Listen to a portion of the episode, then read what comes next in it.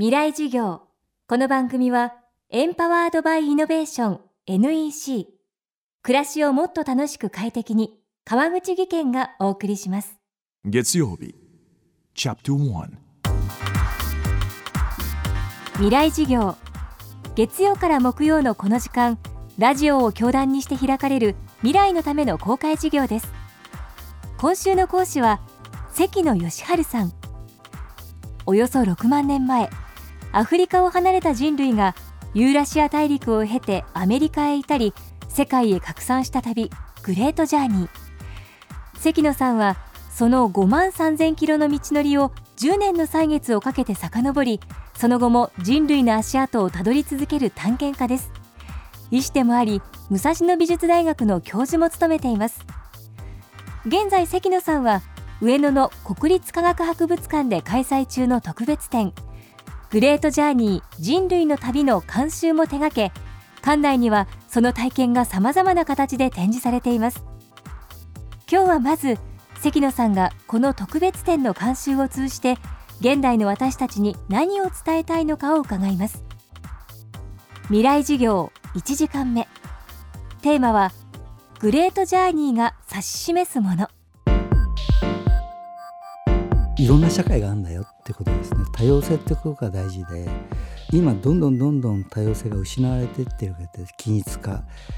例えば街行ってもみんなミニ東京になっちゃってるわけじゃないですか。でやってることも学校で教えることもみんなこうマニュアルができちゃってマニュアル社会ですよね。それもどこ行っても同じマニュアルになっちゃってそういう中でいろんな違いが外出てみるといっぱいあるんですよってその違いがあるから面白いし違いがあるから何かあった時に生き抜くヒントを他からもらえるわけですね。だから生物っていうのはそれで生きてきたわけですよ。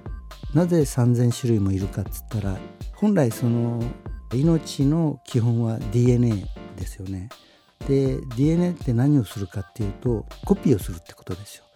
だから同じものが引き継いでいくわけですね。でもコピーだけだったら最初で生まれた生命が今いるだけで私たちは生まれてないわけですね。3,000万種もない。一種類の生命がずっと延々と40億年続いていたはずなんですけどもコピーの他にもう一つ大事なことがあるんですね。それがコピーミスなんですよ。要するに遺伝子っていうか DNA に放射線とか紫外線とか当たってほころびできたり切れたりいろんなこととあって突然変異が起きて違うものができるわけですね。それによってそれがもうその何十億年かけて3,000万種になったわけですよ。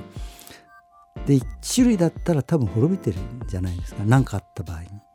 でもそうやって何種類もにこうどんどんどんどんコピーミスによって分かれていったためにそれ多様性があるためにこうやって生き残ってるしなんか目に見えない形でいろんなものがつながってんですね。生きている基本は植物にあると思っていてそれはなぜかって言ったら植物だけにできることって何かっつったら太陽の光と二酸化炭素と水から自分で自分の体を作っちゃうってことですね。光合成ができるんですよ。だから基本は植物なわけですよね。でだけどもじゃあ植物だけで生きていけるかっつったら一本の木が生きていくためには植物だけで生きてたら花を咲かせても受粉しないですよね。だから生き残れない。で昆虫が必要なわけですよ。鳥とかあるいは昆虫とか他の動物が食べてくれてうんことして種は消化しないですからしないようにできてるわけですね。で遠くまで行って種をばらまいてくれるから生きてるわけですねこの番組はポッドキャストでも配信中です。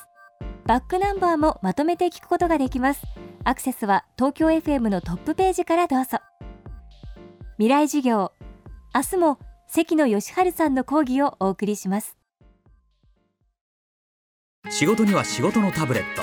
NEC のライフタッチ R ビジネスは薄くて軽い10.1型。1日持ち歩いても安心の長持ちバッテリー。営業の外回りでプレゼンテーションでビジネスの可能性が広がります。セキュリティ機能も充実で安心。ライフタッチ L ビジネス。